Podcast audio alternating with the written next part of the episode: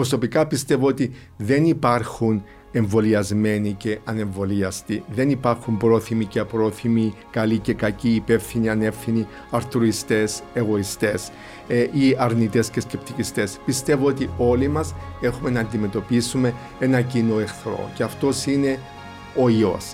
Ε, και πάντα λέω και, και σε όλες μου τις τοποθετήσεις πρέπει να υπάρχει σεβασμός και θα απαντήσω στο ερώτημά σου προς την αντίθετη γνώμη διότι αυτός ο διχασμός που έχει γίνει έχει υποσκάψει τις ανθρώπινες σχέσεις. Έχει διχάσει φίλους, οικογένειες και αντί να συζητούμε πώς μπορούμε να πάμε στην αυριανή ημέρα, συζητούμε αν έχει, φτάσαμε στο σημείο Άννα μου όταν κάποιος πεθάνει και το ανακοινώνουν, η πρώτη ερώτηση που κάνουμε ήταν εμβολιασμένος ή ήταν ανεμβολίαστος.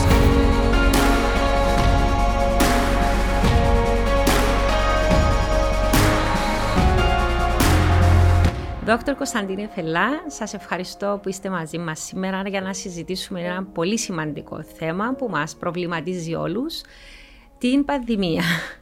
Ε, είσαστε εδώ με την ιδιότητα σας ως ανώτερος αντιπρίτανης του Πανεπιστημίου Λευκοσίας, αλλά βεβαίως και πρόεδρος της Επιτροπής Βιοειθικής ε, της Κυπριακής Δημοκρατίας, αλλά και μέλος της Διεθνούς Επιτροπής Βιοειθικής της UNESCO, μέλος της Συμβουλευτικής Επιστημονικής Επιτροπής που συμβουλεύει το Υπουργείο ε, Υγείας, είστε κοινωνιολόγος ε, και ε, βεβαίως ειδικός ε, και πάνω στην κυπριακή κοινωνία γιατί έχετε κάνει πάρα πολλές μελέτες γι' αυτό. Πρόσφατα είχατε μια μελέτη συγκεκριμένα ε, για το πώς επηρεάζει η πανδημία και τις αντιλήψεις για τα εμβόλια και θα θέλουμε να μοιραστείτε μαζί μας τις, τα αποτελέσματα αυτής της έρευνας.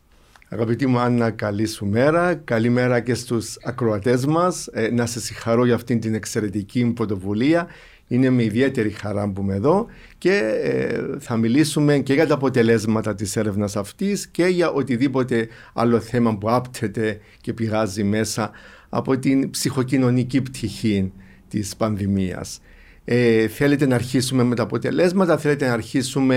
Ε, ε εγώ θα έλεγα να αρχίσουμε με κάτι άλλο, ναι, αν θέλετε να το βέβαια, συζητήσετε. Ε, ε, κάτι προσωπικό. Ναι. Η πανδημία σας επηρέασε και προσωπικά γιατί δυστυχώς χάσατε και τον αδερφό ναι, σας. Ναι. Ε, ο οποίος αντιλαμβάνομαι ήταν στο εξωτερικό και σίγουρα ήταν μια τραυματική ναι, εμπειρία και για ναι, σας και για την οικογένειά σας.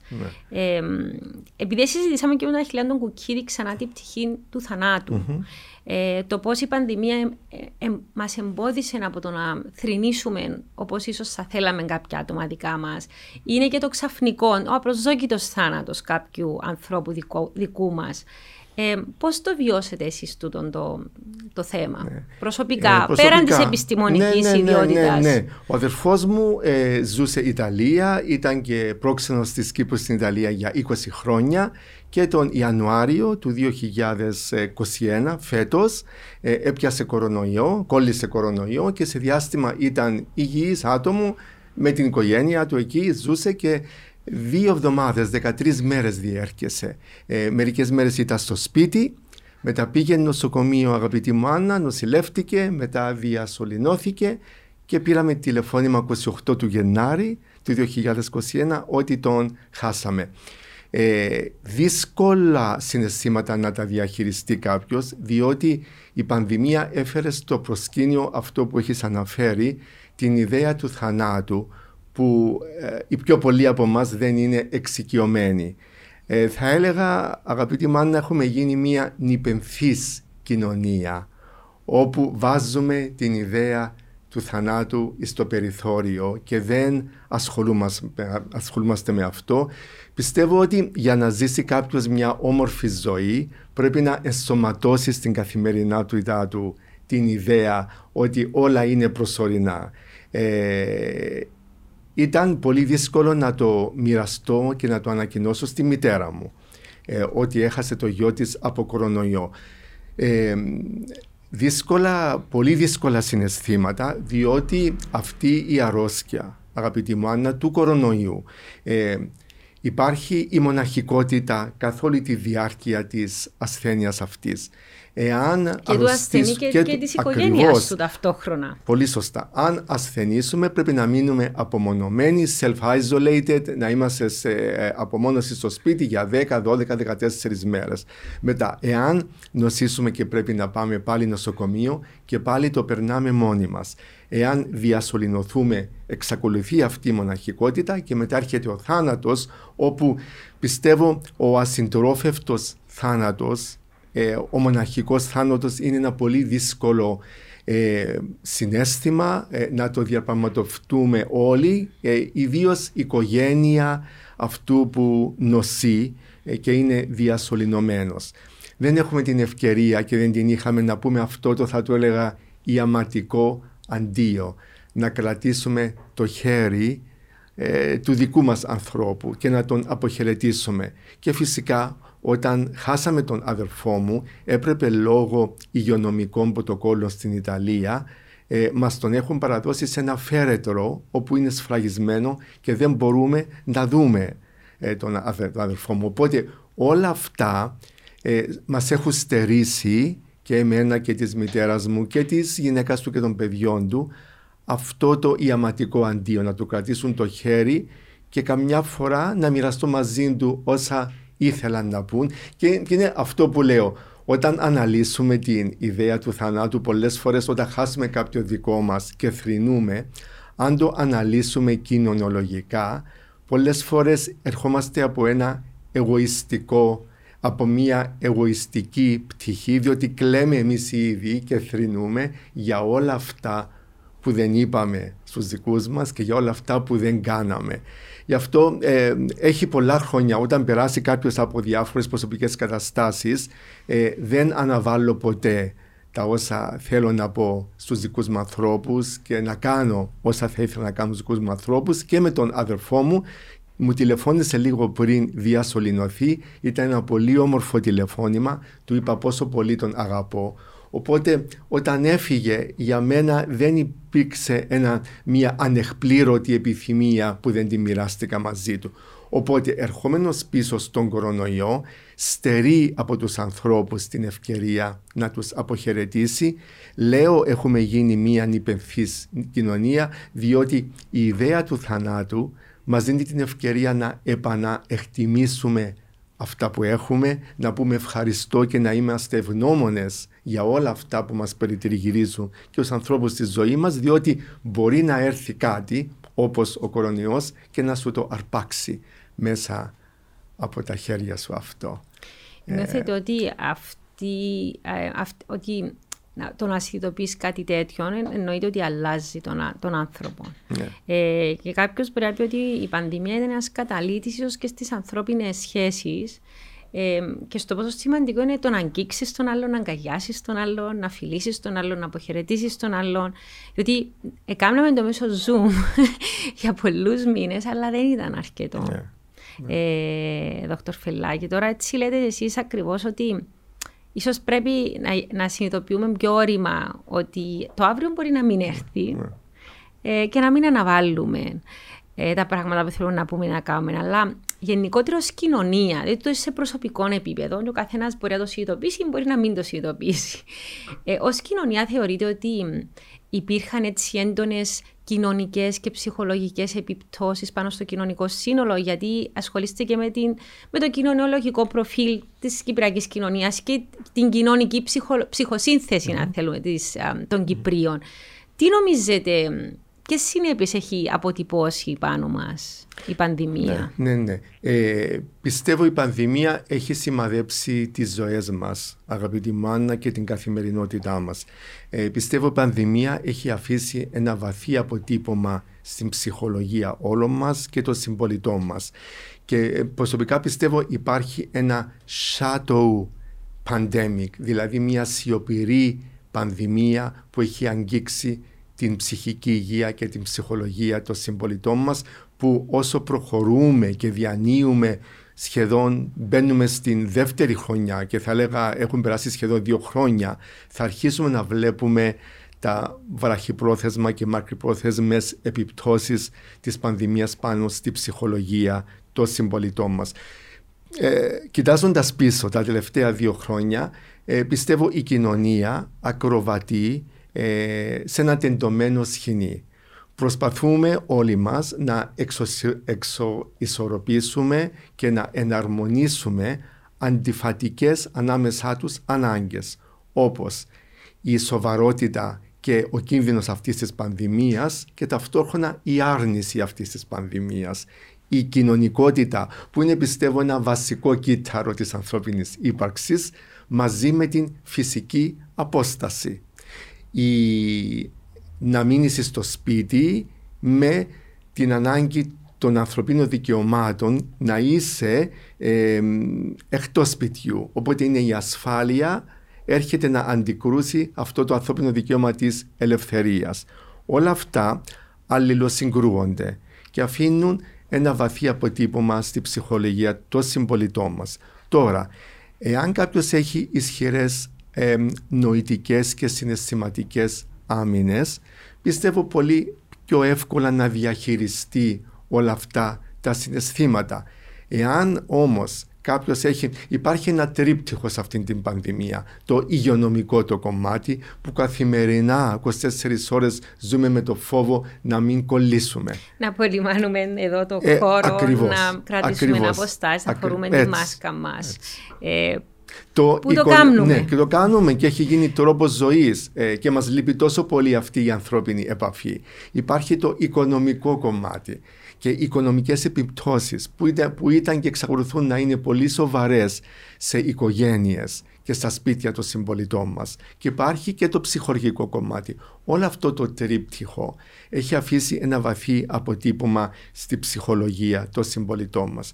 Τώρα, ε, εάν και, και όπως έχω πει, εάν δεν έχεις ισχυρές άμυνες νοητικές συναισθηματικές. Το resilience που θα λέγαμε ίσως.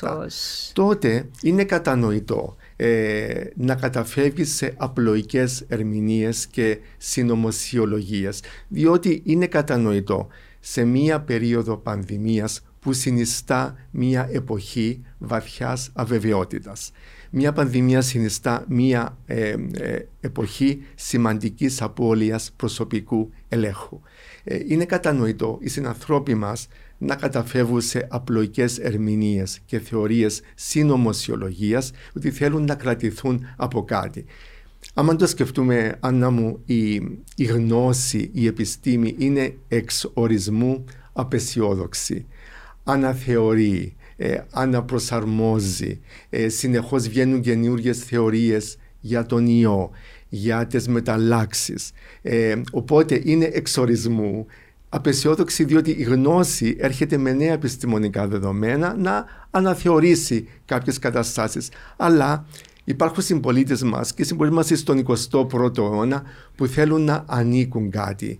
Έχουν ανάγκη να πιστεύουν σε κάτι. Και έρχονται αυτές οι απλοϊκέ ερμηνείες που θα τις αναλύσουμε αργότερα μέσα της έρευνάς μας και οι συνωμοσιολογίες και δίνουν αυτό της σανίδας σωτηρίας σε εισαγωγικά σε μια μερίδα συμπολιτών μας για να συνεχίσουν την καθημερινότητά τους. Διότι χωρίς αυτή τη θεωρία των 5G ή αυτή τη θεωρία ότι κάποιος μας παρακολουθεί, διότι αυτές άμα το αναλύσεις οι θεωρίες οι απλοϊκές ή της συνωμοσιολογίας έχουν παραμείνει σταθερές, αναλύωτες τα τελευταία δύο χρόνια δύο χρόνια από τη στιγμή που εμφανίστηκε ο ιός. Αλλά η επιστημονική γνώση, η γνώση συνεχώς καθημερινά αναθεωρείται, ε, αναπροσαρμόζεται. Οπότε αυτό ε, είναι και οι, οι συμπολίτες μας έχουν κουραστεί ψυχολογικά. Από την αλλαγή των δεδομένων, ίσως.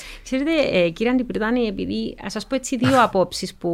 Ε, η μία άποψη ε, είχα καλεσμένο ένα φίλο νομικό, ε, τον Τζόζεφ Φράγκον, ο οποίος είπε Μα κάποιος πρέπει επιτέλους να μας πει ε, ποιες είναι οι γραμμές, δηλαδή στα πόσα κρούσματα θα μας ξαναβάλουν lockdown, τελικά πώς προχωρούμε, ε, στους πόσους νεκρούς ε, είμαστε επικίνδυνα, αλλάζουν τα δεδομένα, κανένας δεν μας λέει κάτι συγκεκριμένο. Τον πείτε εσείς, η αβεβαιότητα. Και επειδή είναι τόσο ορθολογιστής ο ίδιος, λέει: Θέλω κάτι ορθολογιστικό. Δεν μπορώ να, να, να μην ξέρω ποιος είναι ο γνώμονας με τον οποίο παίρνονται οι αποφάσεις. Τούτη μια προσέγγιση. Παρότι δεν είναι αρνητής, ούτε συνωμοσιολόγο. Ναι. Απλώς έβρισκε ότι τα μέτρα ήταν υπερβολικά. Και ότι δεν σκεφτήκαμε άλλες επιπτώσεις, δεν μπορείς να ασχολείσαι μόνο με τα κρούσματα και τους θανάτους. είναι μια προσέγγιση. Η άλλη προσέγγιση, επειδή βλέπω και τα σχόλια που γράφουν διάφοροι που παρακολουθούν τα podcast, ας πούμε, ε, κάποιος μου έγραψε οι επιστήμονες του όλοι λένε ψέματα. Mm-hmm. Ε, και εσύ ε, έγραψες, είπα κάτι για τον ελπιδοφόρο Σωτηριάδη. Ε, και λέει, οι άλλοι όλοι είπαν μας ψέματα. Δηλαδή, υπάρχει και αντίθετα όψη των που εσείς ότι η επιστήμη αλλάζει συνεχώς τα δεδομένα. Ειδικά σε μια πανδημία που είναι κάτι πρωτόγνωρο. Ε, κάνουμε συνέχεια έρευνες, έρχονται νέα δεδομένα. Ε, Κάποιος που είναι συνηθισμένος, ίσως όπως εμάς, ότι να βγουν συνέχεια έρευνες, να γίνει ένα debate. Ξέρουμε ότι τα πανταρί υπάρχουν κάποια αξιώματα τα οποία είναι η βάση, αλλά ακριβώς ψάχνουμε να, να έχουμε περισσότερες λεπτομέρειες της γνώσης. Τούτον ίσως δεν μπορεί να το διαχειριστεί ε, κάποιος που είναι μακριά ίσως mm. που την επιστημονική έρευνα, αλλά ε, οι χαρακτηρισμοί όμως που έχω δει να γράφονται και να λέγονται για την επιδημιολογική ομάδα, πέραν του να πεις του τι λέμε μας ψέματα, που πες ok, μια αντίληψη, ε, μιλούμε για προσωπικούς χαρακτηρισμούς ενάντια σε επιστήμονες. Ε, μιλούμε για απειλές. Κάποιοι δεχτήκαν απειλές. Ε, μιλούμε για επεισόδια που έγιναν ενάντια σε δημοσιογράφους που θεώρησαν κάποιοι ότι εκφράζουν τούτη την άποψη του κατεστημένου που θέλει να περιορίσει τις ελευθερίες τους. Πώς το αντιλαμβάνεστε, γιατί υπάρχει τόσος θυμός; Ε, και τόση, δηλαδή το να βρήσεις κάποιον και με έντονους χαρακτήρισους που δεν μπορώ να επαναλάβω, πάει σε ένα βήμα πέραν του να πεις τούτοι ούλοι μας ψέματα. Εσείς ως κοινωνιολόγος πώς το αναλύετε το φαινόμενο του, του συσσωρευμένου θυμού, της οργής, της εξωτερικεύσης του, της διαφωνίας με έτσι τρόπο ναι. έντονο, ναι. βίαιο. Μπορεί, μπορεί να το αναπτύξουμε αυτό, άγγιξες σε ένα πολύ σημαντικό ε, ζήτημα που έχει να κάνει με την επικοινωνία, με την επικοινωνιακή καμπάνια στρατηγική του Υπουργείου Υγείας τα τελευταία σχεδόν δύο χρόνια. Η επικοινωνία, αγαπητή μου Άννα, είναι πολύ σημαντική τι μηνύματα και θα, και θα στηρίξω αυτό που λες. Ε, η επικοινωνία με τους συμπολίτες μας είναι πολύ σημαντική και θα αγγίξω και την ομάδα μας, τους οποίους όλους, όλους τους εκτιμώ και θα αρχίσω με τον, με τον εαυτό μου πρώτα. Αν θυμάσαι τον Είστε Μάρ... όμως αργά κύριε Αντιπρίτανη ναι. εσείς στην ομάδα Είμαι... και είπαν όλοι ευτυχώς ναι. που αποφασίσαν ναι. να βάλουν και κάποιους ναι. ανθρώπους που να δουν ναι. άλλες ψυχές. Ναι. Ε, να σας πω σε κάτι συγγνώμη απλώς σημαντικό. Είχα εδώ ε, τον Μιχάλη και τη Ξενιά Λοϊζίδη, που είναι μηχανικοί άνθρωποι. Και ειδικά ε, ο Μιχάλης ο Λοϊζίδης που ασχολείται και με θέματα ποιότητας ε, της ατμόσφαιρας, του περιβάλλοντος. Ε, λέει, μα σε κάλεσε ποτέ κανένας ως ΕΤΕΚ να κάνουμε μετρήσεις, να εξηγήσουμε πώς πρέπει να είναι η ροή του αέρα στις τάξεις, ε, στους κλειστούς χώρους, τι μέσα υπάρχουν. Δηλαδή, ήταν η, η, η, η αίσθηση πέραν αυτών που καταφέρονται με αυτόν τον τρόπο και ανθρώπους που, που είναι επιστήμονες. Δεν θα πρέπει να υπήρχε ένα mm, diversity mm, μέσα στην mm, ομάδα. Mm, και εσείς ήρθατε αργά, ναι. τους τεχνικούς δεν ζητήθηκε η άποψή τους. Ναι. Ε, ναι, η απάντηση είναι ναι. Ήρθα αργά, ήταν Γενάρης του 2000 φέτος, ήταν ναι. του 2021. Δεκέμβρη του 20 έγινε ο διορισμός και θα πω για τους διάφορες πυλώνες που ναι. υποβάλαμε, αλλά να επιστρέψω στην επικοινωνία.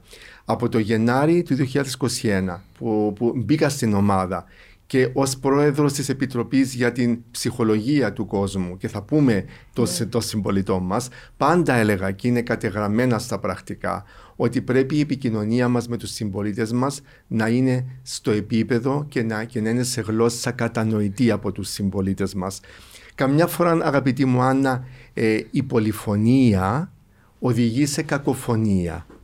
Από την άποψη ότι όλοι μας και πολύ καλά κάνουμε, έχουμε τις γνώσεις και την ειδικότητα, αλλά ε, όταν ε, ο τηλεθεατής, όταν ο ακροατής επικεντρώνεται και θα πω για μένα στον Κωνσταντίνο το Φελά σε διάφορες τηλεοπτικές του εκπομπές και συνεντεύξεις και σιγά σιγά εστιάζεται στην προσωπικότητα το τι είπε ο Φελάς.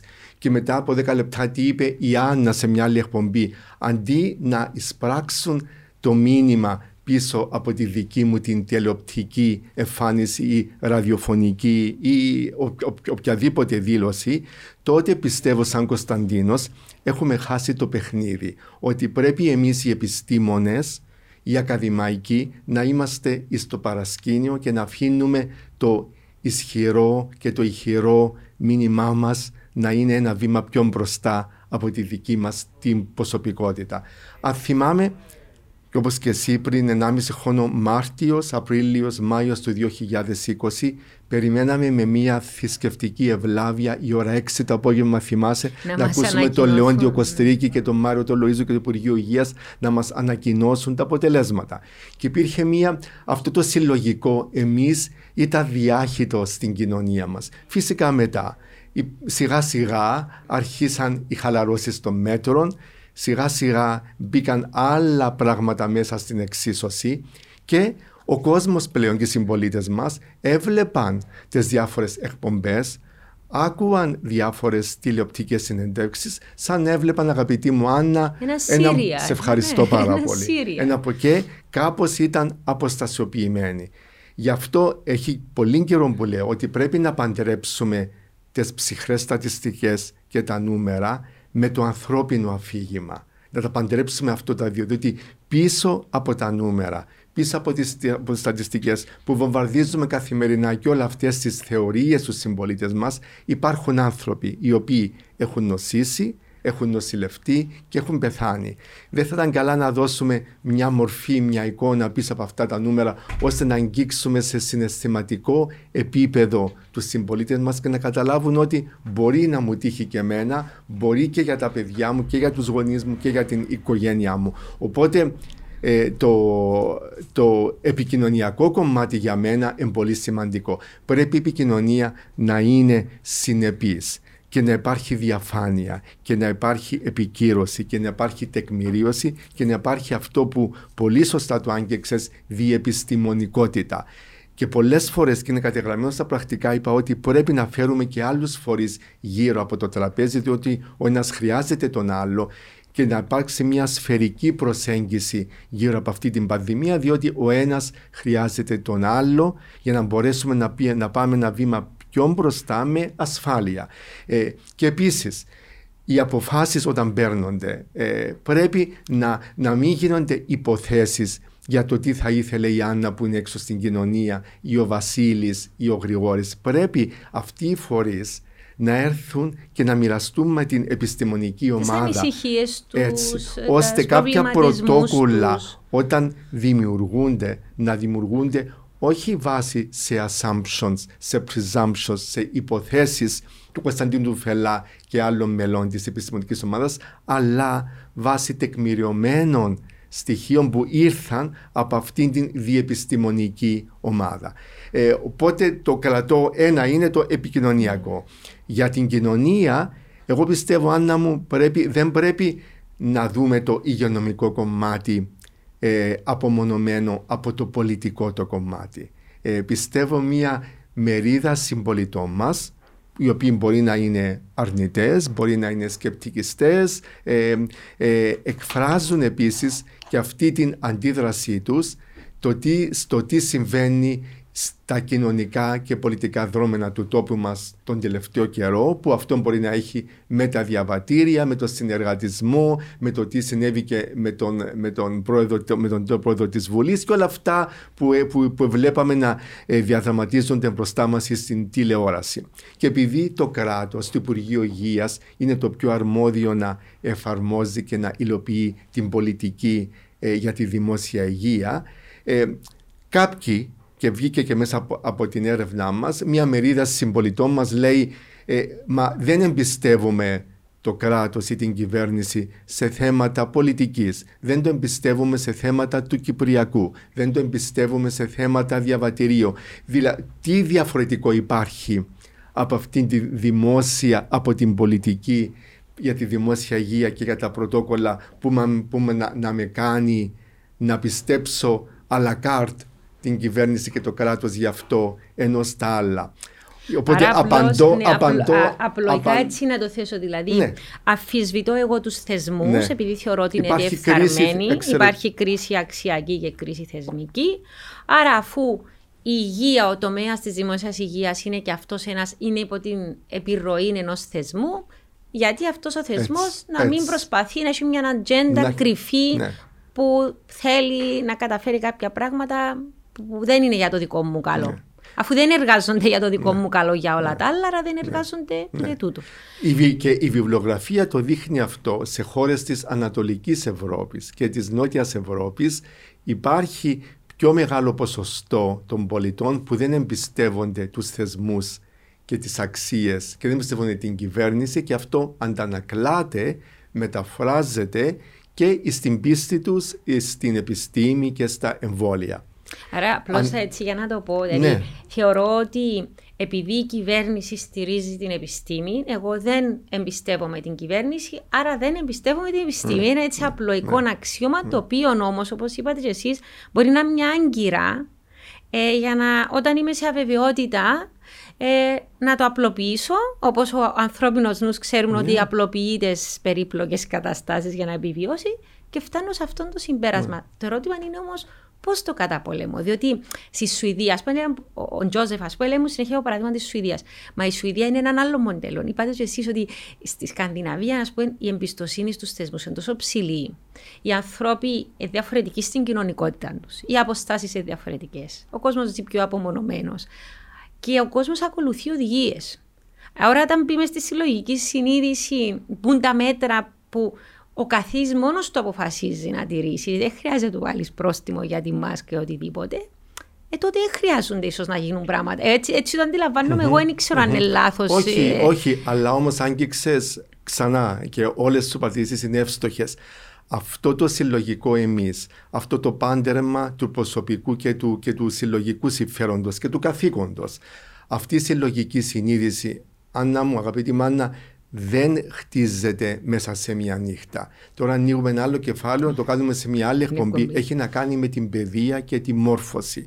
Όπου η παιδεία πάει ένα βήμα πιο κάτω από τα ποσοστά επιτυχίας των στις εξετάσεων. εξετάσεις. Η, η παιδεία έχει με το να προετοιμάσουμε την επόμενη γενιά στα σχολεία μας και στα γυμνάσια μας και στα λύκειά μας την επόμενη γενιά σε ένα υγιές περιβάλλον που να είναι να σκέφτονται ελεύθερα και να σκέφτονται ότι όχι μόνο υπο, δε- δεν έχουν μόνο δικαιώματα αλλά και υποχρεώσεις. Πρέπει να χτίσουμε, να καλλιεργήσουμε την συνέστηση. Πρέπει να καλλιεργήσουμε τη διαφορετικότητα. Ότι όλα τα παιδιά σε ένα σχολείο έχουν δικαίωμα να είναι εδώ. Ανεξάρτητα από χρώμα, σεξουαλικό προσανατολισμό, ε, από ποια Καταγωγή. θρησκεία, καταγωγής. Όλα αυτά χρειάζονται χρόνια και μέσα από την οικογένεια αλλά και μέσα από το σχολείο για να χτίσουμε αυτή τη συλλογική συνείδηση. Οπότε βγαίνοντας από το σχολείο είσαι έτοιμος να αντιμετωπίσεις τις κοινωνικές προκλήσεις και προσκλήσεις και, έχουν, και είναι οι άμυνες τους είναι ισχυρές ε, και, δεν, αλλα- και δεν καταραίουν με την πρώτη δυσκολία. Αν όμως έχουμε και εμείς ένα τεράστιο μέρος της ευθύνης η δική μας η γενιά με τον υπέρμετρο προστατευτισμό μας στα παιδιά που τους δίνουμε ξένα δεκανίκια που με την πρώτη δεσ- δυσκολία καταραίουν ε, και έρχεται ο παπάς και η μάμα να τους σηκώσει. Ακόμα να και στο Και στο πανεπιστήμιο. πανεπιστήμιο και βεβαίως. Ε, ζούμε σε ένα ε, υπέρμετρο ε, ευδαιμονισμό. Ε, Και όμως αυτός ο ονομάζεται νέο entitlement πλούτο- στα αγγλικά, δεν Ναι. ξέρω πώς να το Ναι. πούμε. Ε, Δηλαδή δικαιούμαι να έχω τα πάντα ασχέτως των υποχρεώσεων που Ναι, Βέβαια, πρέπει ναι, να... ναι. Και οπότε δεν φταίνε, δεν φταίνε ε, αυτά τα νέα παιδιά όταν καμιά φορά στις προσ- προκλήσεις και προσκλήσεις τα χάνουν και δεν μπορούν να τα απεξέλθουν διότι ερχόμαστε εμείς, η γενιά η δική μας και με ένα υπέρμετρο προστατευτισμό τους αφαιρούμε αυτή την ευκαιρία να οριμάσουν και να μεγαλώσουν ε, και πιστεύω έχει ε, αποτέλεσμα επηρεάζει αυτή την οριμότητά τους. Αν πραγματικά αγαπούμε τα παιδιά μας πρέπει να αποστασιοποιηθούμε, να τους δώσουμε όλα τα απαραίτητα εφόδια να σταθούν στα πόδια τους με μια, ε, σε ένα περιβάλλον το οποίο αναγνωρίζουν τη διαφορετικότητα, σέβονται τη διαφορετικότητα, ε, καλλιεργούμε αυτή την κοινωνική αλληλεγγύη και έτσι πιστεύω χτίζουμε ε, όλο αυτό που έχεις περιγράψει. Αλλά σε μια νύχτα να περιμένουμε το συμπολίτη μας να δείξει και να παρουσιάσει συμπεριφορές που δεν, ήταν, που δεν είναι γνώριμες ε, και οικίες στο DNA μας. Ε, όταν στο πολιτικό γίγνεσθε στην καθημερινότητα καλλιεργούμε και στέλνουμε όλα αυτά τα μηνύματα πώς να βολευτεί κάποιος, πώς να, τι, τι πρέπει να κάνει για να πιάσει μια δουλειά ή έχει τα προσόντα να διοριστεί σε κάποιο πόστο, ναι ή όχι. Όλα αυτά μπαίνουν και επηρεάζουν και φιλτράρουν τον DNA μας. Ε, πώς μετατρέπεται όμως τούτο σε μια βίαιη συμπεριφορά, σε μια έντονη πόλωση; Γιατί είδαμε και από την έρευνα, να φτάσουμε και στην έρευνα, πολύ σημαντική, ότι υπάρχει τούτη έντονη άρνηση ίσως πιο ε, άμεσα στις νεαρότερες γενιές από ό,τι είδα από τα αποτελέσματα. Πώς το. Έτσι, ε, ναι, η ποιοτική, ναι, ναι, να μας το εξηγήσεις ποιοτικά, γιατί εγώ το ποιοτικό δεν μπορώ να, το, ε, να το δω μέσα από τους αριθμούς. Αλλά γιατί όμως μετουσιώνεται τούτη η αφιβολία, τούτη η δυσκολία του να χειριστώ πράγματα πρωτόγνωρα σε βία προβληματίζει με εμένα το πράγμα. Δηλαδή, θα αρχίσουμε να δέρνουμε ένα στον άλλο για τον κορονοϊό ή γιατί ο ένας είναι αρνητής του εμβολίου και ο άλλος δεν είναι. Ε, και βριζόμαστε. Ε, πρέπει να, να προβληματιστούμε, κύριε Αντιπρίτανη, ναι, δηλαδή, αν ναι. συμβεί κάτι πιο σοβαρό, ακόμα πιο σοβαρό. Ε, τι είναι να κάνουμε ένας του άλλου; Ναι. Έχουμε, πιστεύω, ε, επικοινωνιακά ξανά, δεν έχουμε κερδίσει την εμπιστοσύνη του κόσμου, διότι προσωπικά πιστεύω ότι δεν υπάρχουν εμβολιασμένοι και ανεμβολιαστοί. Δεν υπάρχουν πρόθυμοι και απρόθυμοι, καλοί και κακοί, υπεύθυνοι, ανεύθυνοι, αρθουριστές, εγωιστές ε, ή αρνητές και σκεπτικιστές. Πιστεύω ότι όλοι μας έχουμε να αντιμετωπίσουμε ένα κοινό εχθρό και αυτός είναι ο ιός. Ε, και πάντα λέω και, και σε όλες μου τις τοποθετήσεις πρέπει να υπάρχει σεβασμός και θα απαντήσω στο ερώτημά σου προς την αντίθετη γνώμη.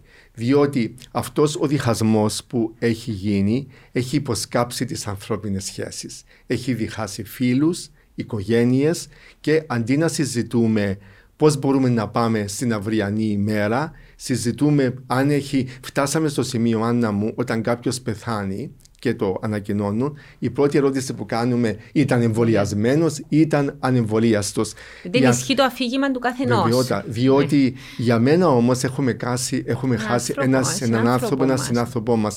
Και κάθε φορά που πεθαίνει ένα συνάνθρωπό μας από κορονοϊό, μια ολόκληρη βιβλιοθήκη καίγεται γεμάτη αναμνήσεις, εμπειρίες και αυτός ο άνθρωπος έχει αφήσει πίσω του οικογένειες και παιδιά. Οπότε πρέπει στόχος μας, έχουμε ευθύνη, τεράστια ευθύνη. Η επιστημονική επιτροπή, η ακαδημαϊκή, η υπεύθυνη, το κράτος, τεράστια ευθύνη που δεν μπορεί η κυβέρνηση να μεταφέρει την ευθύνη σε άλλους. Έχει τεράστια ευθύνη και το Υπουργείο Υγείας πώς μπορεί να επικοινωνήσει και να κερδίσει την εμπιστοσύνη του κόσμου, διότι είναι θέμα πυθούς ε, τίποτε άλλο. Είναι αυτή η πειθό πώς να μεταφέρω με συνέστηση και αγάπη να ακούσω τους προβληματισμούς και τις φοβίες. Όσο, όσο μεγαλώνει η απόσταση αγαπητή μάνα μεταξύ των εμβολιασμένων και των ανεμβολίαστων τόσο πιο πολύ μεγαλώνει ο στιγματισμός της αντίθετης ομάδας και ε, ε, μεγαλώνει αυτό το χάσμα ε, διευραίνει αυτό το χάσμα, μεγαλώνει και δεν υπάρχει διάβλος επικοινωνίας. Εγώ πιστεύω πρέπει να βρούμε, οφείλουμε για τα παιδιά μας, για την αυριανή γενιά, για τον τόπο μας, πρέπει να καθίσουμε μαζί και να ακούσουμε τα επιχειρήματα, να ακουστούν τα αντιεπιχειρήματα, αλλά ε, δεν έχει γίνει και το έχω εισηγηθεί πάρα πολλές φορές. Πρέπει να έρθουμε σε ένα τραπέζι, εκτός από την έρευνα, πρέπει να υπάρξει ένας διάλογος ε, και, να, και σε ένα κανάλι να γίνει μια εκπομπή και να ακούσουμε αυτούς οι οποίοι έχουν τους φόβους τους, είναι σκεπτικιστές και τους αρνητές του εμβολιασμού και να ακούσουμε και την επιστημονική, αλλά σε, με νυφαλιότητα, με πραότητα να εισακούσουμε ο ένας τον άλλο. Αλλά η κοινωνία μας, Άννα μου, ε, πιάσε από το σχέδιο Ανάν, ναι και όχι. Αυτή η διπολικότητα ακόμα, ακόμα όμως της κυπριακής υπάρχει κοινωνίας. ο διαχωρισμός. Διαχωρισμός. Τούτος είναι νέκος, τούτος είναι του όχι. Βεβαιότατα, του- είσαι από Μετά από ελ τόσα ομόνια, χρόνια. από, τη- από, τη- από την πύρα που πίνεις, από τα παγιά τώρα, από Ναι, το κα- μα- ενώ, αλλά αυτή η διπολικότητα. Το καφενείο που το πήγαινες καφενείο, και παλιότερα βεβαίως, ήταν. Σε ε, ποιο σύλλογο βεβαιότατα. εγκάθισου στο... Όπου ζητούμε να, που, όπου, να, να, να έρθω, αυτός είναι γκέι, αυτός είναι straight, αυτό, αυτή η διπολικότητα που δεν αφήνει άλλα περιθώρια έκφρασης Εν μιας τούτον πείτε υγιής πριν ότι δεχόμαστε τη διαφορετικότητα μες στο σχολείο, ναι. μες στην οικογένεια, στη γειτονιά, Α, στις φιλίες. Αν με ρωτήσει, δεχόμαστε για τους άλλους. Όταν έρθει στη δική μας την περίπτωση, τότε αλλάζουν τα δεδομένα. Ε, αλλά να επιστρέψω ότι πρέπει να, πρέπει να, να προβάλλουμε, να επικοινωνήσουμε τα ωφέλη και για τους κινδύνους του εμβολιασμού, διότι λέω ότι ο εμβολιασμός ε, θωρακίζει το τώρα και το παρόν.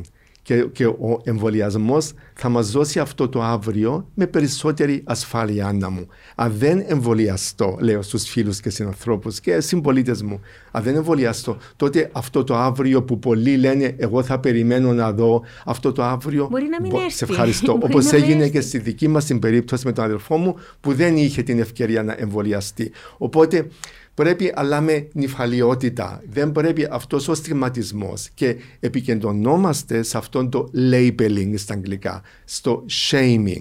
Και αυτή η πανδημία έχει πολλά να μάθει από την πανδημία του HIV και του AIDS. Υπάρχουν πάρα πολλές, ε, πάρα πολλές ομοιότητες πως η, η γκέι κοινότητα τότε αντιμετώπισε Στιγματίστηκε. και βεβαίως. Και σιγά σιγά όμως χτίσαν το αφήγημα για το safe sex και του προφυλακτικού.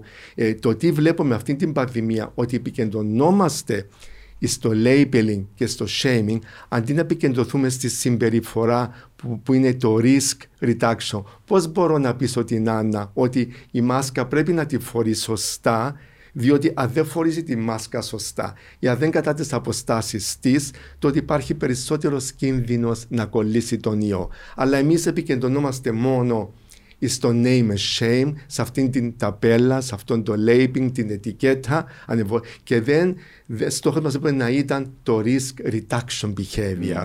Πώς μπορούμε τη συμπεριφορά. τώρα μοιράζομαι σκέψεις μαζί σου πολλά τώρα. σωστές. Χαίρομαι που αναφέρατε το HIV ε, και το AIDS, ότι έκαναμε τη συζήτηση σαν ύποπτο χρόνο. Ε, νομίζω και με τη Λάουρα την Κούμα που είναι νοσολόγος, ή με τον Αχιλέα τον Κουκίδη που είναι κλινικός ψυχολόγος, ακριβώς τούτος ο διαχωρισμός ότι τούτη η ασθένεια δεν μας επηρεάζει εμάς, είναι για τους γκέι, δεν ασχολούμαστε, απομονώνουμε τους. Δηλαδή, ακριβώς στην αρχή ο καθένας θεωρεί ότι δεν τον επηρεάζει. Ότι είναι κάποιος άλλος που να πάθει τούτο το πράγμα. Ε, που την άλλη όμως, εγώ θέλω έτσι λίγο προβοκατόρικα λίγο να σας πω, κύριε Αντιπρετανή. Χάσετε τον αδερφό σας, τον έρθει κάποιος επί σας, ου, εμπελάριστο όλα. Ε, ε, τούτη θανάτη, να δούμε, εν ένιξε κορονοϊός. Στην Ιταλία ήταν ψεύτικα τα φέρετρα και άδεια. Είσαστε νυφάλιο, είσαστε ένας επιστήμονας. Ε, σας πειράζει όμως ως άνθρωπο, δηλαδή. Εν- εγώ λέω πρέπει να καταλάβουν και την αντίδραση των ανθρώπων που χάσαν τους δικούς τους. Ε, γιατί είδα και μια συζήτηση κάτω που εν- το podcast που κάνουμε ένα χιλιά ακριβώ για το θάνατο. Που έγινε μια απίστευτη συζήτηση. Μια κοπέλα λέει: Εγώ έχασα τον παπά μου, δεν μπορούσα να τον θρυνήσω. Και έρχεσαι εσύ και λέει: Μου υπάρχει ο ιό. Και είναι ψέ, ψέματα οι ανακοινώσεις. Δηλαδή δεν τρέπεσαι να παίζεις με τον πόνο μου. Εσύ δεν το νιώθετε το Το πράγμα. νιώθω και το, και το Έτσι έχω. σας θυμώνει και το βεβαίως πράγμα. με θυμώνει, αλλά έχω δύο επιλογές. σω σαν άνθρωπος, επειδή έχω περάσει διάφορες καταστάσεις που με έχουν κάνει να γίνω πιο ε, ευαισθητοποιημένος σε θέματα ζωής και θανάτου. Ε, η απάντη, έχω δύο επιλογές. Ε, η μία είναι και φυσικά και νιώθω οργή και θυμών και μπορώ να πω του άλλου πώς τολμάς ε, εγώ ε, μέχρι να το πω στη μητέρα μου το τι έχω περάσει. Έχω μία μάνα η οποία καθημερινά σκέφτεται το, Το γιο παιδί της που της. τον έχασε και δεν είχε την ευκαιρία να τον αποχαιρετήσει. Και να μείνω εκεί.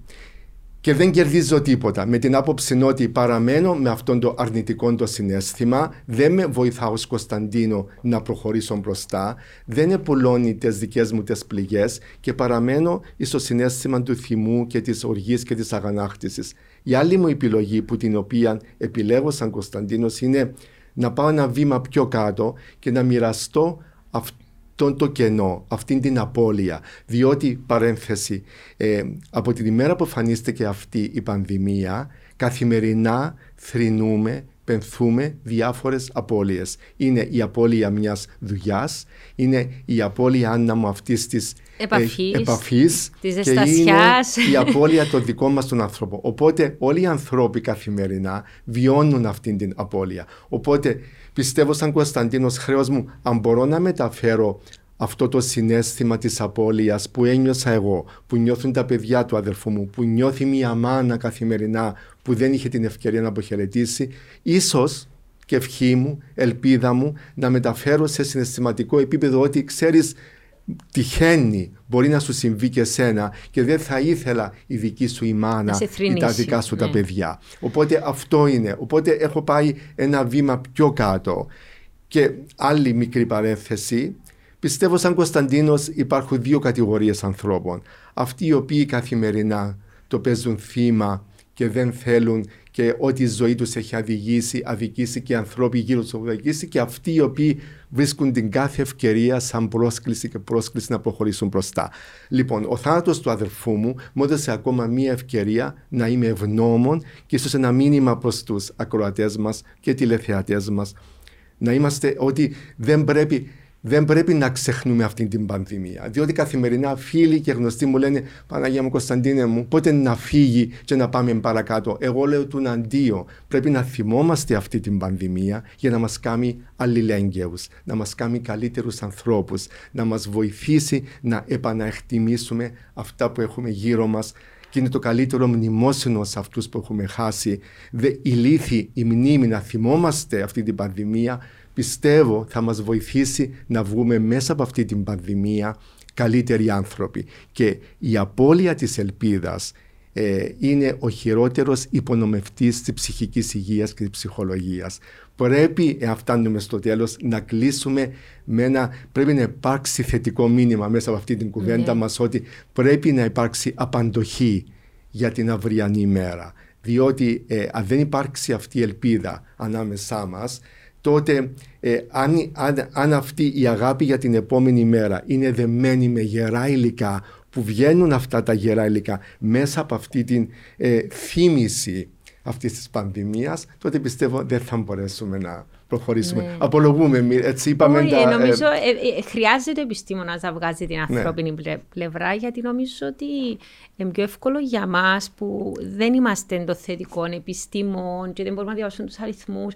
Έχουμε έναν άνθρωπο που ε, προέρχεται από τις ανθρωπιστικές επιστήμες, όπως εσείς, και μεταφράζεται τούτους τους στιγνούς αριθμούς που ακούμε, τους θανάτους, τους εμβολιασμένους, τους μη εμβολιασμένους, σε κάτι χειροπιαστό ναι, και κάτι ναι, συναισθηματικό. Βέβαια. Νομίζω ότι χρήσιμο σε όλων ναι. και να αναφερθώ σε κάτι και να προχωρήσουμε στην έρευνα. Ναι. Ε, είχα, τη, είχα τη μεγάλη τύχη μέσα στην ατυχία της πανδημίας που είμαστε στο lockdown. Έκανα ένα project των ΗΕ και συνεργάζομαι με την Αμάγια Γκυλέσπη, η οποία Αμάγια Γκυλέσπη ήταν το focal point τότε του Παγκόσμιου Οργανισμού Υγείας για το, για, την, για το Ebola και στη Σιέρα Λεόνα. Τώρα, Σιέρα Λεόνα. Ε, ε, περάσαμε πέρασα πολλά πρωινά της πανδημίας στο Zoom με την Αμάγια, η οποία ήταν τότε στην Αυστραλία. Ε, ε και μιλούσαμε για τούτο το project, η οποία τώρα Μάγια είναι, επειδή είναι ψυχολόγος της δημόσιας υγείας, τώρα είναι ε, η Regional Director ε, των Ηνωμένων Εθνών για το COVID στην περιοχή του MENA Region, της Μέσης Ανατολής και της Βορειοαφρικής. Ίσως πρέπει να σας φέρω σε επαφή. Ναι. Ε, και μου είπε το εξής, λέει μου ξέρεις επειδή χειρίστηκε τον έπολα που ήταν ίσως πιο εμφανή τα αποτελέσματα, δηλαδή πολλά πιο shocking ε, το τι εβίωνα στην Αφρική. Μου ξέρεις, και μου το είπε από Μάρτιν του 20. Αν δεν μπεις στη συλλογική συνείδηση το να προστατεύουμε τον εαυτό μας mm. και να διαχειριζόμαστε το ρίσκο, κάθε ένας να σκέφτεται με τον τρόπο, όπως εμάθαμε σιγά σιγά τους ανθρώπους στην Αφρική να το διαχειρίζουν, δεν θα περάσει η πανδημία. Mm. Και ήταν τότε Μάρτιος του 20, μα δεν θα τελειώσει τούτο ως το καλοκαίρι. Και ξέρεις, προσπαθούσε να μου πει δεν θα περάσει ως το καλοκαίρι. Ε, και πάω πίσω στον που είπατε εσείς ότι το εμβόλιο. Λέει κάποιος με τι έβαλε το εμβόλιο, αφού και εγώ μπορεί να αρρωστήσω, και εγώ μπορεί να πεθάνω. Και του λέω εντάξει, στο αυτοκίνητο φορεί τη ζώνη σου. Έτσι. Και αν φορείς ζώνη ασφαλείας μπορεί να πεθάνεις, μπορεί μη κακό να έχει να χτυπήσεις, αλλά είναι πιο λες οι πιθανότητες. Άρα θα βάλεις στη ζώνη σου ότι ξέρεις κάποιον κάποτε, κάποτε που εφόρες ζώνη και πέθανε. Δηλαδή είναι η διαχείριση του ρίσκου ή το εμβόλιο. Έχω ανθρώπους δικούς μου που πραγματικά φοβούνται να το βάλουν. Mm. Ε, σκέφτονται το, φοβούνται να το συζητήσουν με γιατρούς, δεν ξέρουν, ντρέπονται να το πούν ότι είναι φοβία. Και νομίζω ότι μέσα στην έρευνα ναι, φαίνεται αυτή η ομάδα. Ε, του λέω, ξέρεις, είναι πιο επικίνδυνο να πιέσει το αυτοκίνητο σου να πάει στη δουλειά παρά να βάλεις το ναι. εμβόλιο. Σκέφτομαι το με πιθανότητες. Η φοβία όμως είναι κάτι που είναι ορθολογιστικό. Και για μένα θέλω έτσι να μας αναλύσετε, διότι η έρευνα σας είναι πάρα πολύ ενδιαφέρουσα και νομίζω είναι και σημαντική τα αυτή τα 2000 ναι, κόσμος προωθήθηκε. Βέβαια, βεβαιότατα. Να μας πείτε λίγο για τούτη την, την έρευνα και τι προτείνετε εσείς ναι. πέραν των συμπερασμάτων, ναι. τι είναι τα μέτρα, τι μπορούμε να κάνουμε. Γιατί το είναι το σημαντικό νομίζω για όλους μας. Και να πούμε και λίγα λόγια για την επιτροπή που προέδευε για την ψυχολογία, για κάποιες δράσεις. Θέλουμε να ακούσουμε. Γιατί θα σας πω και εγώ μια πρόταση που ακούστηκε σε ένα podcast podcast ε, πρόταση. Ε, μου άρεσε πάρα πολύ το παράδειγμα και εγώ το χρησιμοποιώ. Όταν μπαίνουμε στο αυτοκίνητο, δεν υπάρχει ρίσκο για κάποιο ατύχημα. Υπάρχει. Και βεβαίως υπάρχει. Αλλά αφορούμε τη ζώνη μας για να μας προστατεύσει, εάν γίνει αυτό το ατύχημα, να μας προστατεύσει. Ο αερόσακος, θα έλεγα, θα πάω ένα βήμα πιο κάτω, είναι αυτό που γίνεται τώρα η τρίτη δόση. Είναι αυτή που λέμε η, η ε, δόση, η ενισχυτική δόση. Και το ίδιο μαζί με τον εμβολιασμό εμβολιαζόμαστε το Μάιο μήνα λαθασμένα επικοινωνιακά βγήκε από το Υπουργείο Υγείας ότι ήταν γύρω, ήταν στην εποχή που ήταν και οι εκλογές. Και εκεί έχουν μπερδευτεί ε, τα, τα, πράγματα και το μήνυμα που έβγαινε ήταν εμβολιαστείτε για να πάρετε τη ζωή σας πίσω. Εμβολιαστείτε και επιστρέψετε στην κανονικότητά σας και στην καθημερινότητά σας. Δεν, δεν είναι έτσι τα πράγματα. Εμβολιαζόμαστε για να προστατεύσουμε τον εαυτό μας από, από βαριά νόσο και, και θάνατο σε περίπτωση μόλυνσης. Εμβολιαζόμαστε για να προστατεύσουμε τους γύρω μας μειώνοντας το ρίσκο μόλυνσης και μετάδοσης του ιού και εμβολιάζουμε για να μην επιτρέψω τον ιό να μεταλλαχτεί. Διότι ο ιός καραδοκεί και επιτίθεται σε ομάδες οι οποίες δεν έχουν, έχουν χαμηλές αντιστάσεις και αυτή είναι η ανεμβολιαστική. Όσο δεν εμβολιαζόμαστε, τόσο αυτός ο ιός μεταλλάσσεται, εξελίσσεται και διονύζεται όλη αυτή η εμπειρία που ζούμε. Οπότε, πολύ καλό το παράδειγμα και λέω ότι και ο εμβολιασμός θωρακίζει το τώρα και το παρόν και μας παίρνει στο αύριο με κάποια περισσότερη ασφάλεια. Αλλά έχουμε, πιστεύω προσωπικά, πολύ δρόμο ακόμα να περάσουμε. Πρέπει να επικεντρωθούμε τα μέτρα ατομικής προστασίας, αυτό είναι. Ε, να φορούμε τη μάσκα μας, οι αποστάσεις και να γίνει τρόπος ζωής. Ε, μέχρι να πάμε ένα βήμα πιο κάτω και να διατηρήσουμε όπως έχω πει την ελπίδα και την απαντοχή ότι πρέπει να βγούμε καλύτεροι άνθρωποι μέσα από αυτό.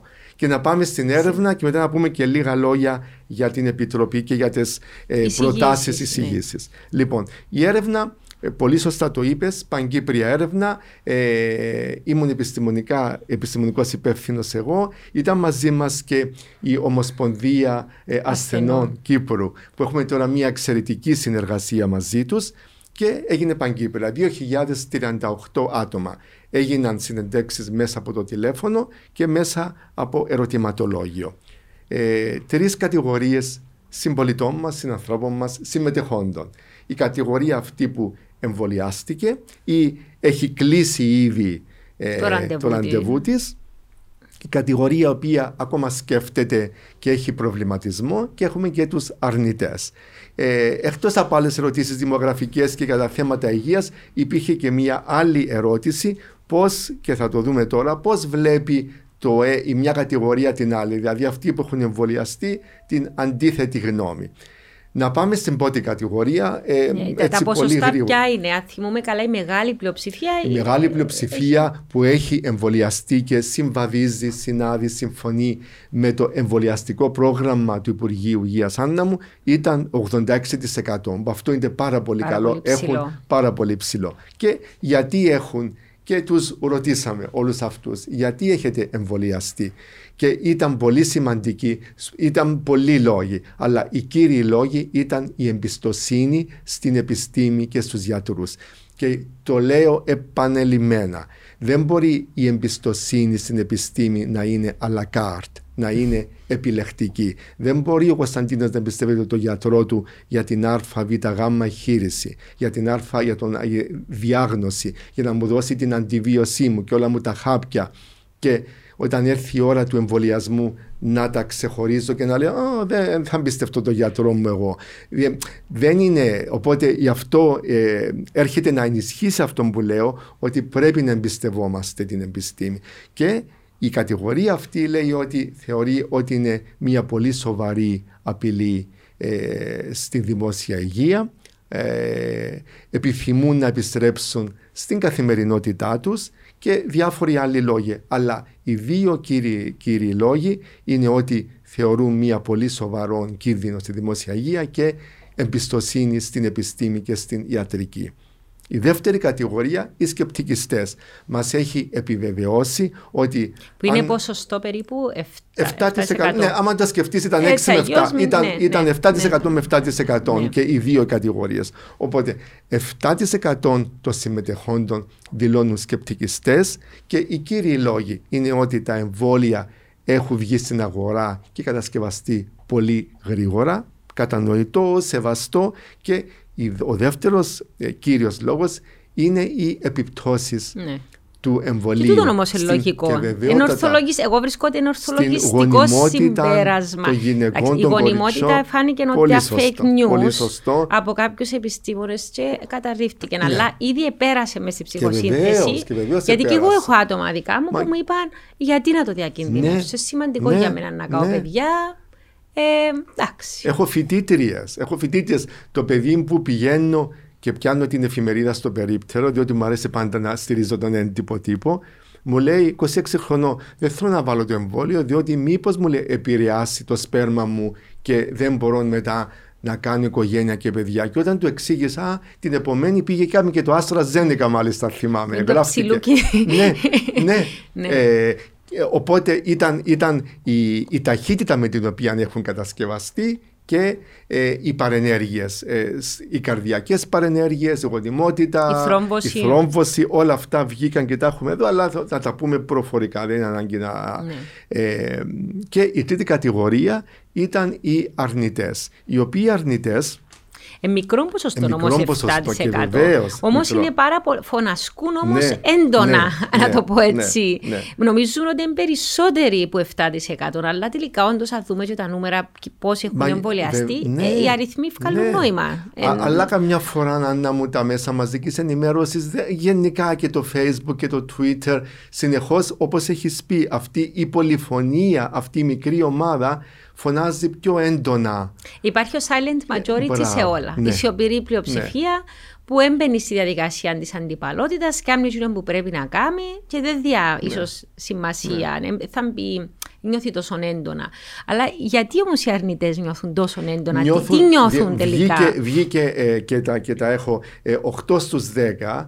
Ε, των αρνητών, των αρνητών ναι. λένε ότι δεν εμπιστεύονται την κυβέρνηση σε θέματα εμβολιασμού. Δεν εμπιστεύονται την κυβέρνηση με την ανακοίνωση των υγειονομικών μέτρων και δεν εμπιστεύονται την κυβέρνηση το πώς διαχειρίζεται την πανδημία. Και είναι αυτό που αγγίξαμε στην αρχή, που υπάρχει μια, ε, ένας κλονισμός, μια κρίση στους θεσμούς και τις αξίες στην κοινωνία σήμερα. Ο άλλος, ο άλλος λόγος και μας έχει προβληματίσει είναι ότι δεν έχουν πιστεί ακόμα για τα ωφέλη του εμβολιασμού. Που αυτό κάποιος μπορεί να πει ότι υπάρχει ίσως περιθώριο εκεί. Ε, 7 στους 10 είπαν ότι ακόμα που μπορεί και αυτή η 7 στους 10 ένα μικρό ποσοστό να ανήκει και στην άλλη κατηγορία. Θέλω να πω ότι ο δεύτερος λόγος ε, που μας έχουν δώσει είναι ότι δεν έχουν πιστεί για τα ωφέλη του εμβολιασμού. Άλλος λόγος που τον έχουμε αγγίξει είναι ότι υπάρχει ε, καθημερινά βγαίνουν αντιφατικές και διαφορετικές ανακοινώσεις γύρω από την πανδημία που κλονίζει την εμπιστοσύνη τους στην επιστήμη που το έχουμε αγγίξει, πριν. πριν. Ότι ε, υπάρχουν άνθρωποι οι οποίοι θέλουν να κρατηθούν για αυτές οι απλοϊκές ερμηνείες τις θέλουν για να μπορέσουν να συνεχίσουν την καθημερινότητά τους. Επίσης, έχουν μπει και για τους επιστήμονες ότι βγαίνουν καθημερινά και λένε διαφορετικά πράγματα. Ε, είναι αλήθεια, και όμως. αυτό το έχουμε αγγίξει. έχουμε αγγίξει. Ότι ε, καμιά φορά αυτοί ε, ε, οι διάφορες προσωπικότητες, όλοι μας πρέπει πιστεύω είναι με rockstar, μου είπε ο Φράγκος. Μα δεν είναι rockstar για να φτιάχνουμε με τον τρόπο. Ο απλός πολίτης, ε, όπως και στη διαχείριση μιας κρίσης, οποιασδήποτε κρίσης, σε εξωτερικής πολιτικής να μια κρίση, ξέρεις πάντα ότι η ομάδα πρέπει να έχει διαφορετικότητα για να είναι πιο καλό ναι. οι, οι αποφάσεις που παίρνουν πιο ποιοτικές. Αλλά μιλά έναν άτομο και λέει έναν πράγμα. Είναι κανόνα στη διαχείριση. Μπορεί η ομάδα με, να υπάρχει έντονη διαφωνία και θέλουμε να υπάρχει έντονη διαφωνία, ώσπου να καταλήξει κάπου, αλλά τούτο είπατε εσεί. Πολλέ απόψει, ο κόσμο συγχύζεται. Υπήρχε και ένα τιμωρητικό ύφο, εγώ τολμώ να πω, που κάποιου συναδέλφου. Όχι όλου, αλλά υπήρχε έναν διδακτικό ύφο που ίσω φτιάχνει μα καμιά ναι, φορά. Ναι, ναι, Αλλά ο κόσμο ενοχλήθηκε, θεωρώ. Ε, εγώ πιστεύω δεν κερδίζουμε τίποτε με το ψυχολογικό εκφοβισμό, με την τρομολαγνία, το bullying, Θα σας κλείσουμε μέσα, θα έρθει ξανά ναι, lockdown, ναι, ναι, κατήσι σας, θα έρθει φέρνει τα αποτελέσματα. Ε, κάνεις τον άλλο να φεύγει από κοντά σου και να μην ακούει. Ε, αυτή η τρομολαγνία, ο εκφοβισμός, το bullying, η επιβολή των μέτρων δεν βοηθούν. Δεν βοηθούν σε έναν νυφάλιο διάλογο. Δεν, βοηθούν, όπως πολύ σωστά είπες, να χτίσουμε αυτή την κοινωνική συνείδηση, αυτή την αλληλεγγύη, αυτό το συλλογικό εμεί για να προχωρήσουμε μπροστά. Και το τι βγήκε μέσα από τους σκεπτικιστές και τους αρνητές είναι φοβούμαστε τον θάνατο. Που είναι πολύ ενδιαφέρον που το άγγιξες και με τον Αχηλέα. Ναι. Έχουμε γίνει, όπως έχω πει, μια νυπενθής κοινωνία που η ιδέα του θανάτου δεν έχουμε εξοικειωθεί και δεν το περιμένουμε. Δεν είναι κάτι το οποίο το συζητάμε. Ναι. Αλλά πρέπει, πρέπει να το εντάξουμε στην καθημερινότητά μας, διότι μας κάνει να επανεκτιμήσουμε και πόσο ευλογημένοι είμαστε, όχι τυχεροί. Ναι, Πάντως, εγώ όταν μου είπε ο Αχηλέα να κάνουμε για ο θάνατο και για τον κορονοϊό, είπα το Αχηλέα μου, δεν μπορώ να κάνω το πράγμα. Γιατί, αφού είμαι τη πραγματικότητα, μα δεν ξέρω πώς να το διαχειριστώ. Νιώθω άβολα να το συζητήσω. Ε, όταν είπα σε ένα-δύο φίλους ότι ένα να κάνουμε το θέμα μου, συγγνώμη, αλλά εγώ του δεν θα το ακούσω. Δεν θέλω να ακούω για θανάτους. Ήταν το πιο δημοφιλές ναι. επεισόδιο, ναι. Ε, κύριε Φελά, πραγματικά, που με έκανε εντύπωση ότι ο κόσμος θέλει να ακούσει και να μάθει κάποια πράγματα ή τουλάχιστον νομίζω ότι κάνει να identify με κάποια yeah, πράγματα yeah, που λες. Μπορεί να μην θέλει τα συζητήσει με δικούς του, αλλά μπορεί να θέλει να ακούσει ε, κάποια πράγματα και να πει ναι και εγώ έτσι ένιωσα, αλλά δεν είχα κάποιον να συζητήσω. Ναι ε, ε, εκτιμάται ότι αυτή η, η, η, πανδημία υπάρχει αυτή η σιωπηρή πανδημία που έχει να κάνει με το πένθος. Ναι. Εκτιμάται ότι για κάθε άνθρωπο που χάνεται από κορονοϊό εκτιμάται ότι 10 άτομα επηρεάζονται. Από, επηρεάζονται. Αν να στην Κύπρο τώρα έχουμε 550, ε, πιστεύω πες ότι υπάρχουν 5.000 συμπολίτες μας οι οποίοι βιώνουν σιωπηρά το δικό τους πένθος και τη δική τους απώλεια. Και αυτοί οι άνθρωποι δεν έχουν κάποιον να τους στηρίξει, δεν έχουν κάποιον να μιλήσουν και να, το, και να, το, και να μοιραστούν αυτή την απώλεια, διότι άμα το σκεφτούμε, Άννα μου, Πες ότι κάποιος έχει πάρει διάγνωση με καρκίνο, με διαβήτη, με Αλσχάιμερ. Ε, αυτόματα υπάρχει, ένα support system. Σε ευχαριστώ πάρα ναι. πολύ. Είτε από τον στενό τους οικογενειακό κύκλο, είτε από συνδέσμους Εξαιρετικά. Ναι. Αυτή η πανδημία είναι πρωτόγνωρη. Δεν υπάρχει ένα support network ε, να στηρίξει αυτά τα άτομα και όπως έχουμε πει στη συνομιλία μας όταν αρρωστήσεις και κολλήσεις, παραμένεις μόνος σου. Οπότε δεν μπορεί να έρθει ο στενός σου οικογενειακός να σε στηρίξει. Να σε φροντίσει. Να... Όμως να πω κάτι, υπήρχε μια, μια εισήγηση από τον Αχηλέα ε, ότι θα μπορούσε να δημιουργηθεί ένα φόρουμ, ένα website και είχε θετική ανταπόκριση από τον κόσμο γιατί έστελα μας διάφορα μηνύματα ότι πάρα πολύ καλή ιδέα. Μπορεί να δημιουργηθεί ένα website που να μπει φωτογραφίες αυτών των ανθρώπων, να γραφτεί ένας μικρό. Πώ έγινε στο AIDS, στο ναι, Memorial Quill. Ναι, ναι. Ε, ένας επικίδιο που κάποιο δικό τους μπορεί να δημιουργηθεί εσείς, ίσως να κάνετε μια εισήγηση support groups για αυτούς τους ανθρώπους, αλλά υπάρχει και μια άλλη ειδική κατηγορία. Οι άνθρωποι που δυστυχώς μεταδώσαν τον ιό σε κάποιο δικό τους, ο οποίος επέθανε.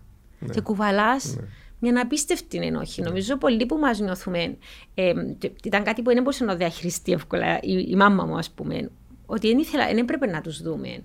Ε, να πάμε να είμαστε στο καντζέλι, ας πούμε, για να χαιρετηθούμε από μακριά. Ε, δεν καταλάβαινε νομίζω λυπάτουν ότι δεν μπορούσαν να πλησιάσουμε, ε, αλλά εγώ σκέφτομαι τώρα να μην κακόν τους κολλήσουμε. Με ποια; Μαζούμε με αυτόν τον φόβο καθημερινά. Εμείς διαχειριζόμαστε το παρα... πιο νομίζω εύκολα από τους ίδιους γιατί ήθελαν τον κονάκι τους, ήθελαν να μας ζουν. Αλλά λέει ας πούμε μη κακόν τους κολλήσουμε, mm. μεταδώσουμε κάτι.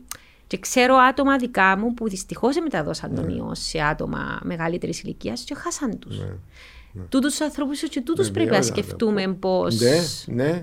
Ναι, Σας τα λέω γιατί βγήκα μέσα από τις συζητήσεις που κάνουμε στα podcast του. Και είναι εδώ που υπάρχει και ε, ανάλογη Είναι ο ρόλος ο δικό σας πλέον, ναι, εσάς ως Και με τα άτομα που ήταν οροθετικά, που το έχουν, υπάρχουν εμπειρίες, υπάρχουν πολλές ομοιότητες ανάμεσα σε αυτή την εποχή του 80 ε, για τα, ε, ανάμεσα στην γκέι την κοινότητα και σε αυτή την πανδημία με τον τρόπο διαχείρισης όχι μόνο υγειονομικού ε, υγειονομικής διαχείρισης αλλά και ψυχολογικής, και συναισθηματικής και κοινωνικού στιγματισμού.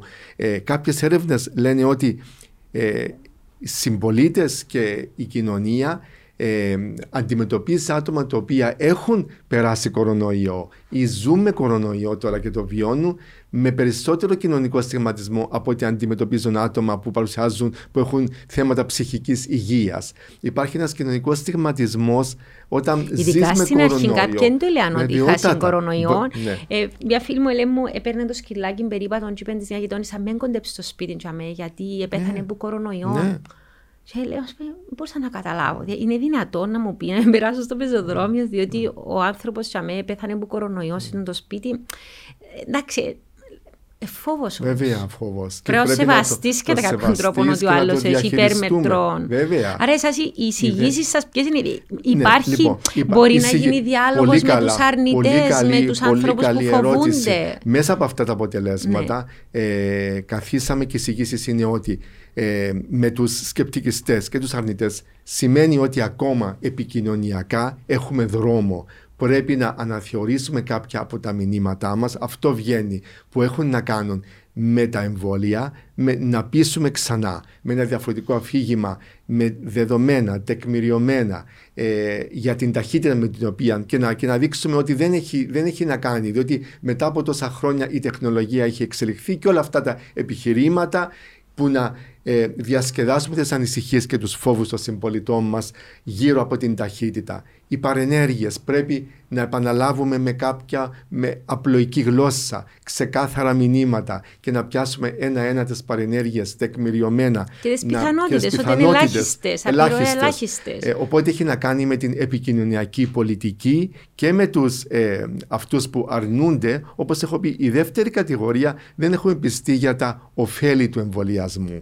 Πρέπει λοιπόν να συνεχίσουμε. Είναι μια διαρκής επικοινωνιακή ε, ένας διάβλος επικοινωνίας με τους συμπολίτες μας και δεν πρέπει να εφησυχαστούμε. Πρέπει να συνεχίσουμε και πρέπει να αναθεωρούμε οι νέοι μας. Πιστεύω και τώρα κάναμε μια καμπάνια για την νεολαία με το Υπουργείο Υγείας και με τη στήριξη της Αρχής Ευθυσμού Κύπρου ε, και τα μηνύματα που δώσαμε ήταν διαφορετικά διότι αν μου κάποιος που είναι 40 ή 45 θα αντιμετωπίσει και έχει οικογένεια και παιδιά, θα δει και έχει τη δουλειά του και θα δει κάπως διαφορετικά το θέμα του εμβολιασμού, να το πούμε απλά, με κάποιον που είναι 18, 20, 22. Σε ευχαριστώ πάρα πολύ. Και επίσης οι νέοι σήμερα με την τεχνολογία, τα διάφορα μηνύματα, ε, τους έχω εισηγηθεί. Πρέπει να βάλουμε μέσα τη μουσική, πρέπει να βάλουμε το χώρο, πρέπει να βάλουμε την τέχνη, να περάσουμε με μηνύματα μέσα από, από την τέχνη ε, τα θετικά μηνύματα του εμβολιασμού. Να φτάσουμε, όχι να κατεβούμε, να επικοινωνήσουμε με μια άλλη γλώσσα με την νεολαία που είναι εκεί και περιμένει από εμά να πάμε εμείς να τους βρούμε. Να μην περιμένουμε αυτούς να μπουν στην ιστοσελίδα και, να, και τώρα γίνεται. Υπάρχουν ε, τα κινητά, ε, οι κινητές μονάδες εμβολιασμού. Πρέπει να τους ευκολύνουμε, αλλά και να κερδίσουμε την εμπιστοσύνη. Πιστεύω βγήκαν αυτά τα κίνητρα και όλα, αλλά αν μου ε, δεν είναι εμπορικό. εγώ πιστεύω δεν είναι εμπορικό προϊόν ναι. ο εμβολιασμός για να το κάνεις με τέτοιον τρόπο. Μπορεί να πετύχει κάτι. Επίσης υπάρχει το αντιπιχείρημα η κυβέρνηση και το κράτος και οι επιστήμονες δεν κατάφεραν να πείσουν τον κόσμο και τώρα έρχονται... Δωροδοκούν. Ναι. ναι. Οπότε γι' αυτό εγώ, το, εντάξει, μπορεί να πετύχει κάτι, αλλά αν είμαι αυτός που είναι σκεπτικιστής, αυτός που φοβάται τις παρενέργειες με το να του προσφέρω ένα ταξίδι ή κάποια ε, κουπόνια, δεν ε, διασκεδάζω, δεν καθησυχάζω τι ανησυχίε. σω θα μπορούσε να υπάρχει ένα hotline που μπορεί κάποιος να τηλεφωνήσει, να ρωτήσει κάποια. Εξαιρετικά, το έχω εισηγηθεί ε, εδώ και δηλαδή, πάρα πολλούς μήνες. Ξέρω άτομα που φοβούνται ή ντρέπονται να ρωτήσουν το γιατρό τους. Μπορεί ο προσωπικός τους γιατρός να μην είναι κάποιος που εμπιστεύονται. Ντρέπει λόγω του γεσί, μπορεί να είναι και κάποιο νέο άτομο στη ζωή τους. Ε, και δεν ξέρουν ποιον να πιάσουν. Και υπάρχει νομίζω σε λίγο ντροπή. Ναι. Τώρα να νομίζουν ότι είμαι βλάκα. Ότι, ότι μετά από σχεδόν δύο χρόνια δεν έχω καταλάβει. Δεν ξέρω για τις παρενέργειε του εμβολίου. Ε, ίσως θα ήταν μια καλή Μα λύση. Υπήρχε εδώ και πάρα πολύ καιρό και έχει καταγραφεί η εισηγησή μου που μπορεί να στελεχωθεί από φοιτητές στον ιατρικό σχολείο του Πανεπιστημίου Κύπρου, του Υπουργείου Υγείας να κάνει αυτό το call center και να δώσει την ευκαιρία στους συμπολίτες μας εύχομαι να υλοποιηθεί σύντομα. Αλλά έχει, πάρα, έχει πολλούς μήνες που είναι εκεί. Διότι πρέπει να φτάσουμε, πρέπει εμείς να βγούμε στον κόσμο, να δώσουμε την ευκαιρία να επικοινωνήσουν μαζί μας, να μην υποθέτουμε ότι όλοι καταλαβαίνουν επιδημολογικά στοιχεία και νούμερα και έχουν αποφοιτήσει από πανεπιστήμια και, έχουν διδακτορικά ε, Υπάρχουν άνθρωποι οι οποίοι θέλουν μια άλλη γλώσσα Η πλειονότητα. Η πλειονότητα της κοινωνίας. Σε ένα ε, ανθρώπινο επίπεδο, ναι. με ένα ανθρώπινο λόγο, γεμάτος συνέστησης, όπως είπα, που ταυτόχρονα να εξηγεί, να δίνει την ευκαιρία στον, στον συνάνθρωπό μας να μάθει, να ρωτήσει και από μόνος του να πάρει τις αποφάσεις για τον ίδιο, για να κάνει τις σωστές επιλογές. Ε, ναι. Σας ευχαριστώ πάρα πολύ για τον χρόνο σας. Ε, να τολμήσω να πω ότι αν κάποιος θέλει να επικοινωνήσει μαζί ναι, σας, ε, μπορεί μέσω του Πανεπιστημίου ναι, Λευκοσία να σας ναι. βρει. ίσως κάποιος να έχει κάποιες απορίες, κάποιες εισηγήσεις. Θεωρώ ότι είστε ανοιχτός ναι, σε επικοινωνία. Με μεγάλη χαρά και να πούμε μια άλλη.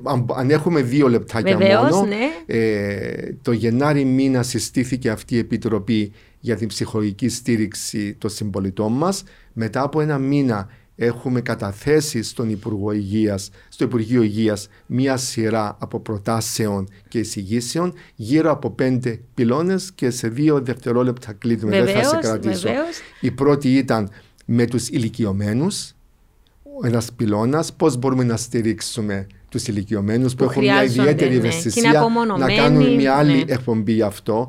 Δεύτερο ήταν με τα παιδιά. Η τρίτη ήταν επαγγελματίες υγείας η τέταρτη ήταν ο γενικός πληθυσμός και νούμερο πέντε η επικοινωνιακή εκστρατεία ε, του Υπουργείου. Ε, οι εισηγήσεις έχουν κατατεθεί, ήταν εκεί. Για τον ΑΒΓ λόγο ήρθε ο κορονοϊός, τα lockdown έμειναν εκεί. Με χαρά λέω ότι ο καινούριος Υπουργός Υγείας τώρα έχουμε αποφασίσει να προχωρήσουμε, αρχίζουμε με τα παιδιά.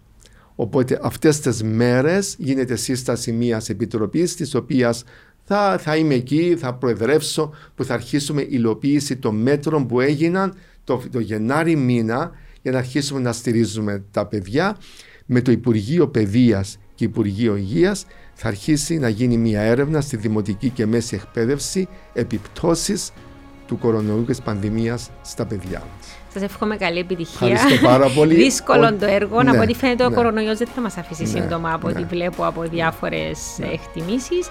Άρα ας μάθουμε να ζούμε, να ζούμε με θετικότητα με θετικότητα και να κρατήσουμε την, αυτή την απαντοχή όπως, όπως έχω πει και την ελπίδα. Ναι. Σας ευχαριστώ Εγώ πάρα ευχαριστώ πάρα πολύ. Ό,τι το καλύτερο.